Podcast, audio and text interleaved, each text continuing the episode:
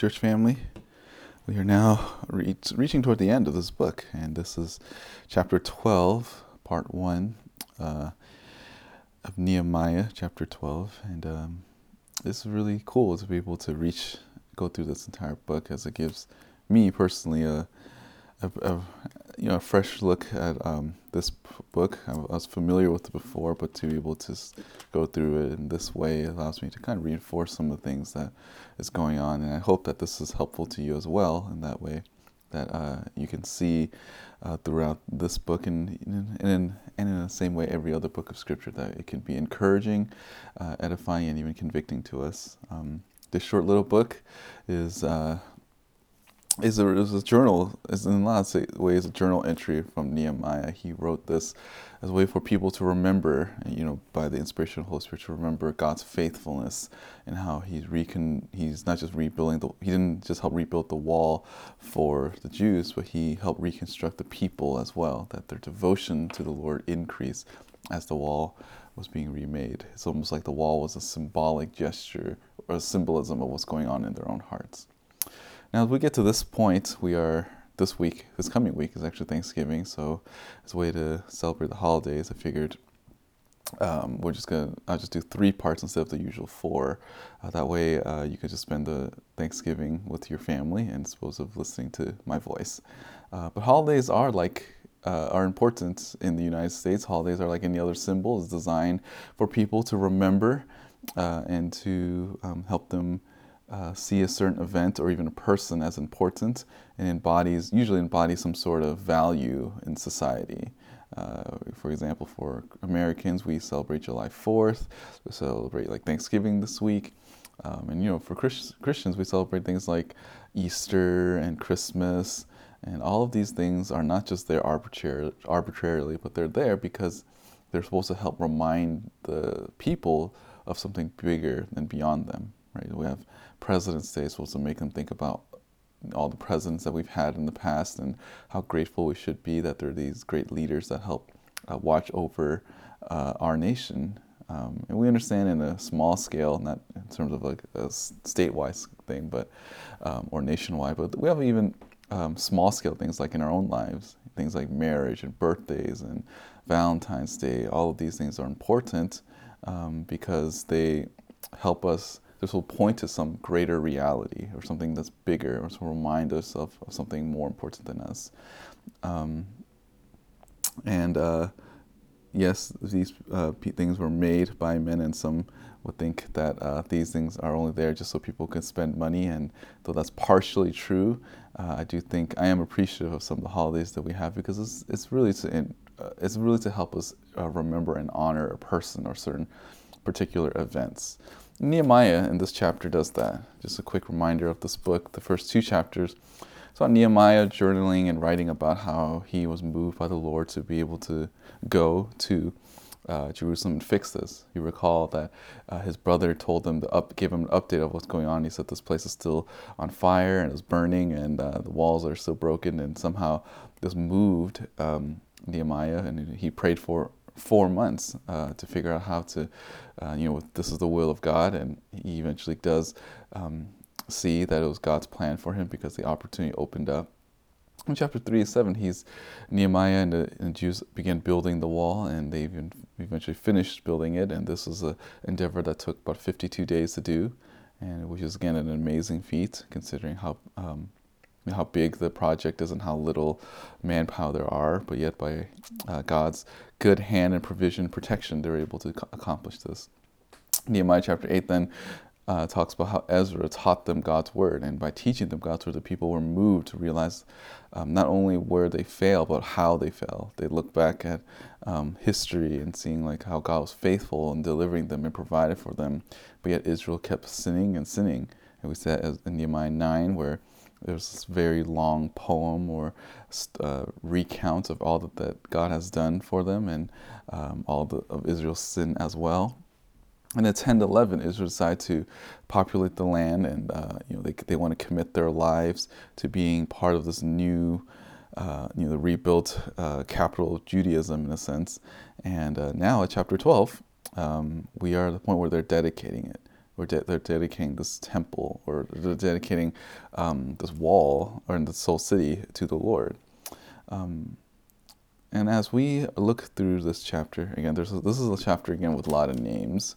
Um, so I'm not going to read each and every single one, but I'm just going to summarize uh, some of the important elements of this chapter. And uh, as I go, I hope that you see that there's importance in worship, and that uh, sometimes when we think about worship, it should be um, it's it's sometimes more than just, um, just attending uh, a church service or attending a worship service, but there's something that we need to do and, and what uh, a, worship, a, true worship uh, environment should be. Uh, but before we get to that proposition, let's go to chapter 12. Now, these are the priests and the Levites who came up uh, f- up with Zerubbabel, the son of Shealtiel, and Jeshua, Seraiah, Jeremiah, Ezra. And there's a list of names here. But you notice in this first verse here, uh, it's kind of be, it starts begin it starts listing kind of like the uh, history of all the all the priests. Uh, Jeshua is mentioned, and he actually was the first generation of high priests at the time. And we jump down to verse 12. You see, in the days of uh, Jehoiakim, that's the second great high priest. And then jumping to, to verse 22, you see the third great high priest show up in this Eliashib. Eliashib, yeah. As for the Levites, the heads of the father's household were registered in the days of Eliashib, Joiada, and Johanan, and Jaddua. So were the priests in the reign of Darius the priest. Uh, uh the, they're the Persian. Um, again, these are just showing us that um, all of these priests that were involved in bringing the people back. Um, and the different leaders and priests are put on this list uh, because they, you know, they're trying to dedicate um, this wall. They're trying to um, uh, make the people remember how they're going to commit their life uh, to um, to the Lord.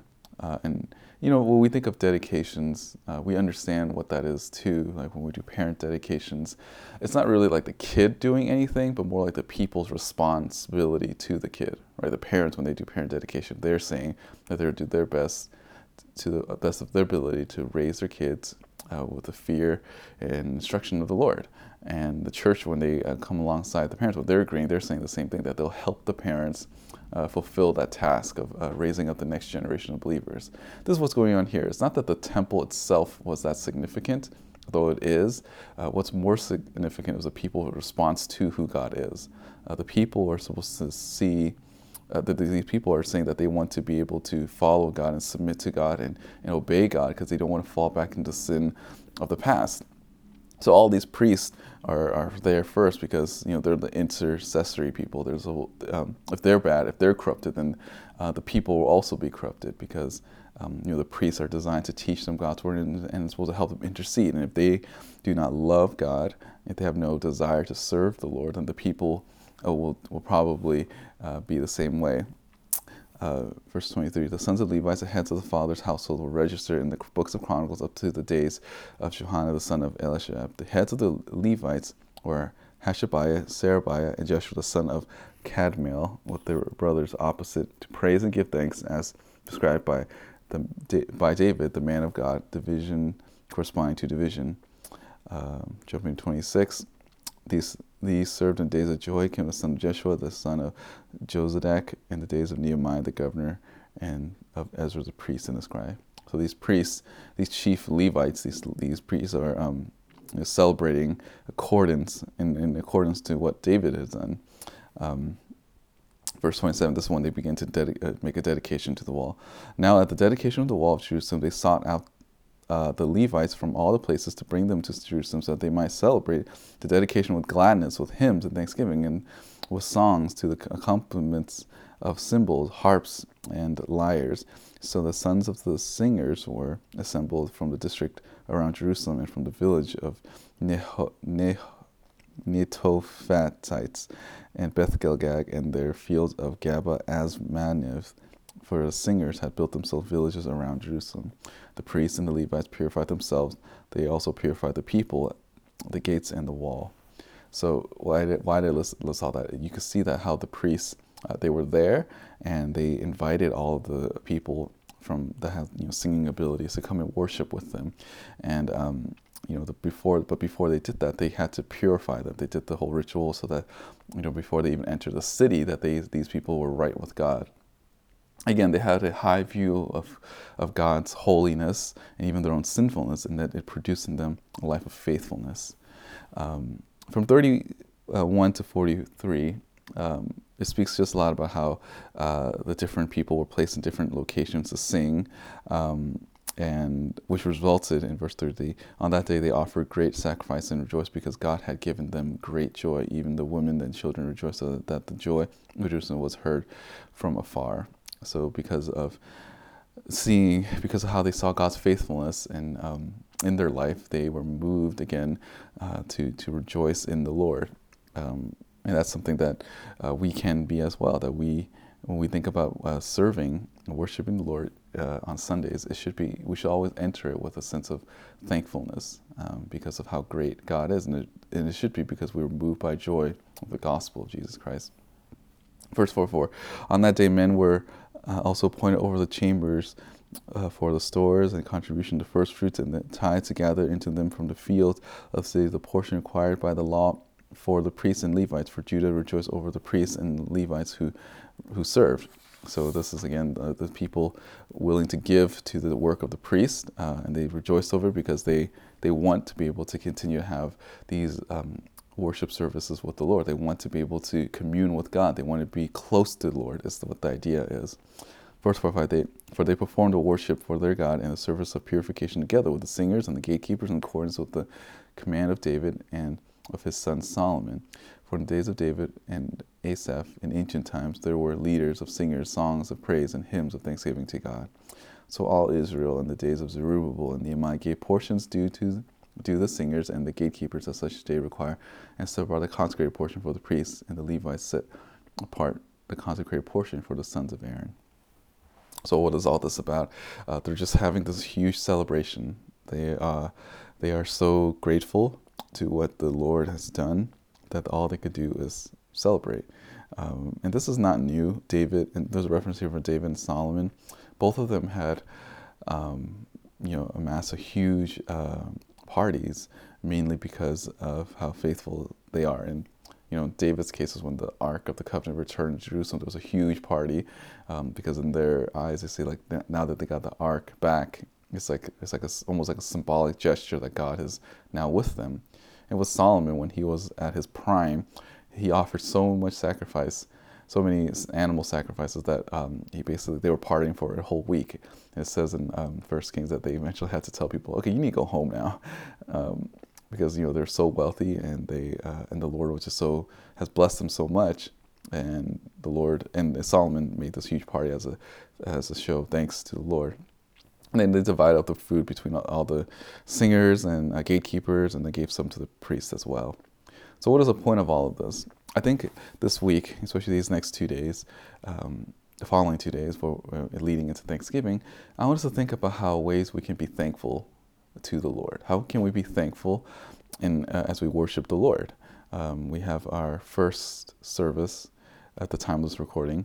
Hopefully, nothing changes. Um, our first Sunday return is, is, is coming this coming week, and I hope that as we go to it, that we have two things that we enter in with.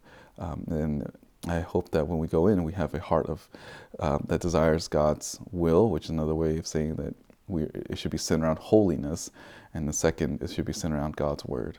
So when we enter uh, into time of worship again, and in-person worship, I mean, um, that we should uh, strive to be holy people, as well as striving to uh, have our worships around the Word of God. So we're going to look at that this week, and I hope that you guys uh, will apply this and think about how you could, um, you know, as you even if you're not uh, returning to Sunday in-person service, that in your own homes that you take um, God's word seriously, that you take Sunday seriously, and you take the listening and singing of God's word seriously. Uh, I hope this is helpful. Thanks for listening. Take care. Have a good day.